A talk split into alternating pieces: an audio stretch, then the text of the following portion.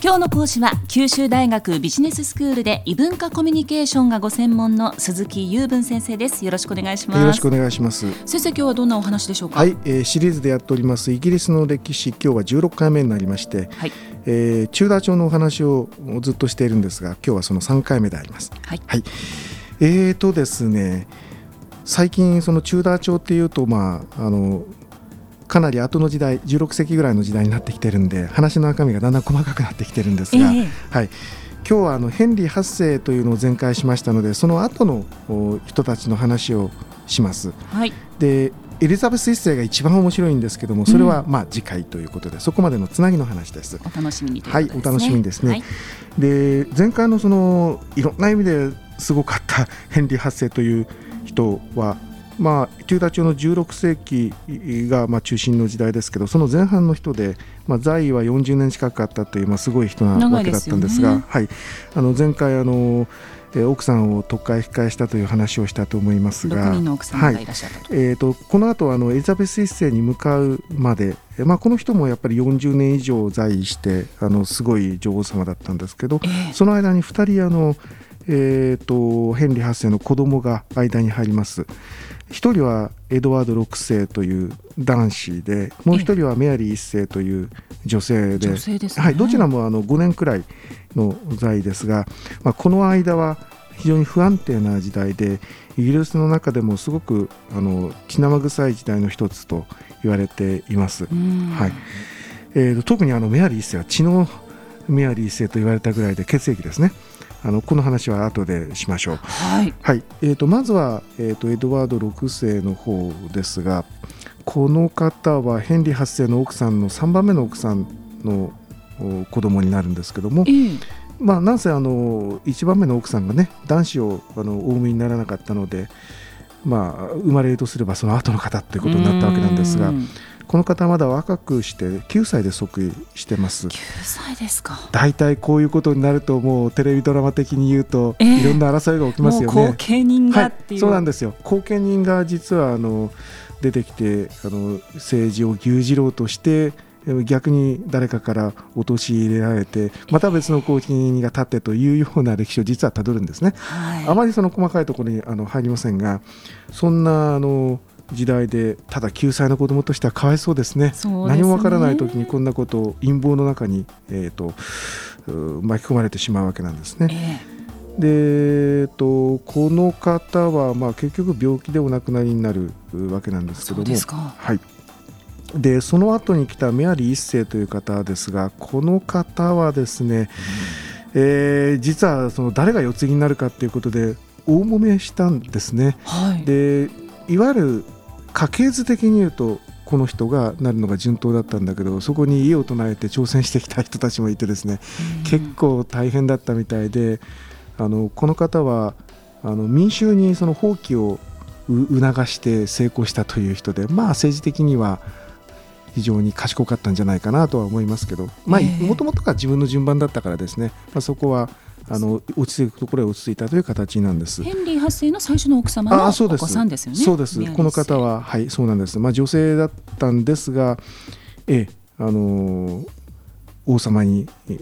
なれるんですね。うん、あのまあ日本と今のところ今のところの日本とは違うわけなんです。ええ、ただですねこの方いろいろあの第三者から見ると問題がありまして、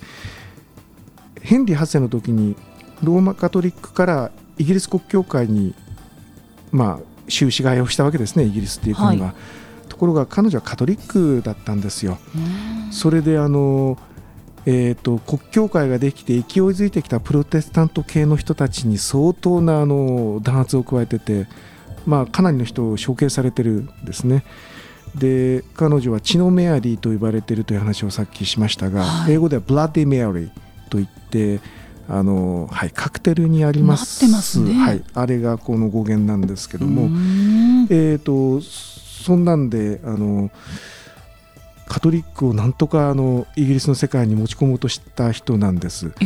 ー、でカトリックの国であるあのスペインの王太子ですね、えー、次に王様になる人と結婚しているんですよ実は。それで,、はい、で周りの人たちがこれはやばいぞと 思い出して、まあ、それでまあ政治が安定しなかったということがあるんですけども、えーと、この方はですね、えーと、フランスとかスコットランドとか、えー、周りにいろんなその敵の国があったものですから、はい、すごいある不安定な中に置かれてしまってですね、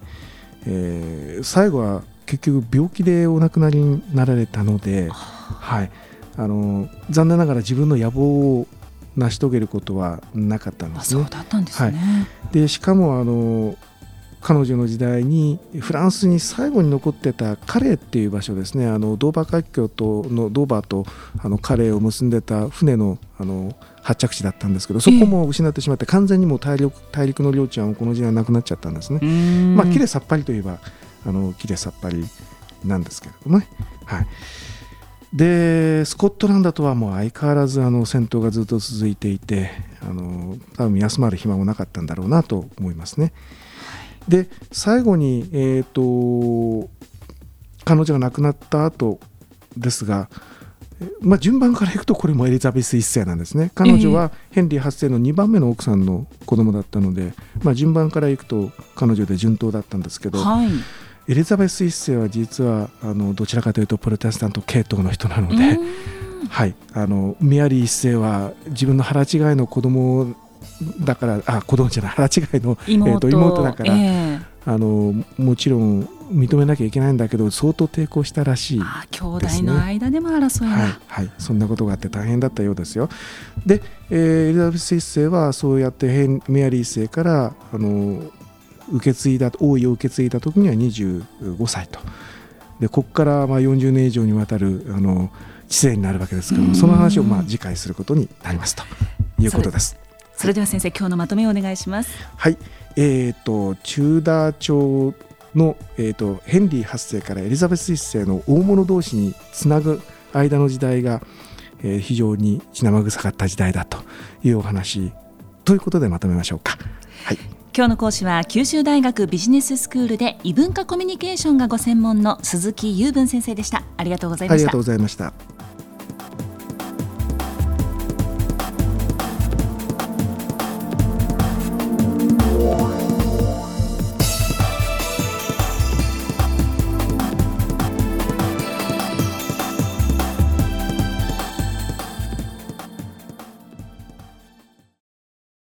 ゾクゾクグイグイメラメラつながる。ゾワゾワハラハラメキメキつながる。ズキズキモワモワホカホカつながる。キリキリ。ザワザワ。キュンキュン。ガンガン。ワクワク。ウズウズドキドキ。ルンルンバクバク。九州人のいろんな気持ちつなげます。九州から輝こう。キラキラつながる。 QTnet